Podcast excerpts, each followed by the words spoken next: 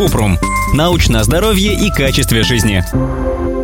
Пожелтение ладоней – это патология или симптом болезни? Кратко. Если ладони пожелтели, это может быть связано с желтухой, гипотиреозом, заболеванием печени и почек или употреблением большого количества каротиноидов. Каротиноиды – это предшественники витамина А, которые есть в пигментированных овощах или фруктах, например, в моркови, тыкве, красном перце. Подробно. Каротинодермия – это состояние, когда кожа становится желто-оранжевой из-за каротинемии или избытка бета-каротина в крови. Обычно бета-каротин придает коже нормальный цвет и защищает от солнечных ожогов. В основном он всасывается в тонкой кишке. Большая часть из него превращается в витамин А, а остальная попадает в печень. Превращению каротиноидов в витамин А способствуют ферменты поджелудочной железы, соли желчных кислот, жир и гормон щитовидной железы. Каротиноиды выводятся из организма с потом, кожным салом, мочой и фекалиями. Но иногда бета-каротин накапливается в крови. Так появляется каротинодермия. Виды каротинодермии.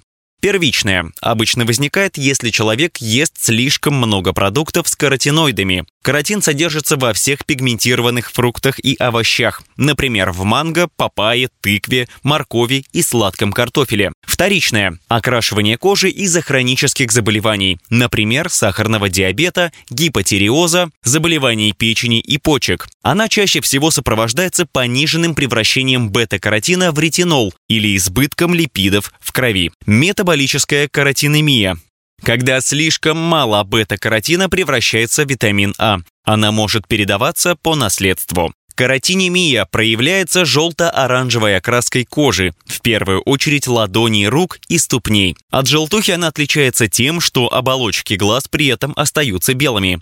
Чтобы вылечить каротинодермию, обычно достаточно есть меньше каротина. Для этого нужно поменять рацион. Пациентов с вторичной каротинемией нужно лечить от основного заболевания. Обычно каротинодермия – это доброкачественное состояние. Цвет кожи должен вернуться к нормальному, но из-за накопления бета-каротина в тканях это может занять несколько месяцев.